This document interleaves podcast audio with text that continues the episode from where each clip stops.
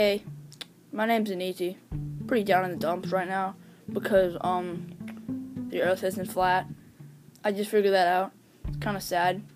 Thought the Earth was flat like for my the first 25 years of my life, and now I know the truth, which I hope is not the truth.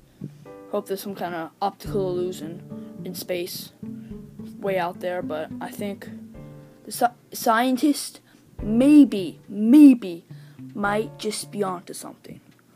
The Earth might not be flat, but I'm pretty sure, pretty sure that it's flat. I don't, I don't have any scientific evidence like those scientists like to call it, but I'm pretty sure. I have a feeling in my belly that it's gonna happen. They're gonna figure out, and they're gonna be so embarrassed, and I'm gonna be so happy. And all my other followers, like um,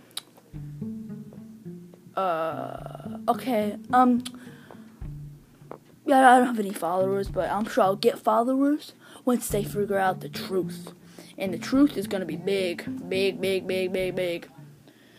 And I'm gonna show them that Australia is on the top, the North, the South Pole is on the bottom, and the North Pole is on top.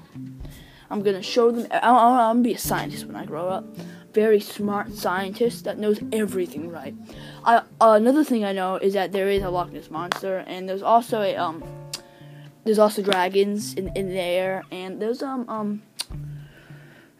There's also earth creatures like um gremlins and um there's a lot of things. There's also the curse of the mummy.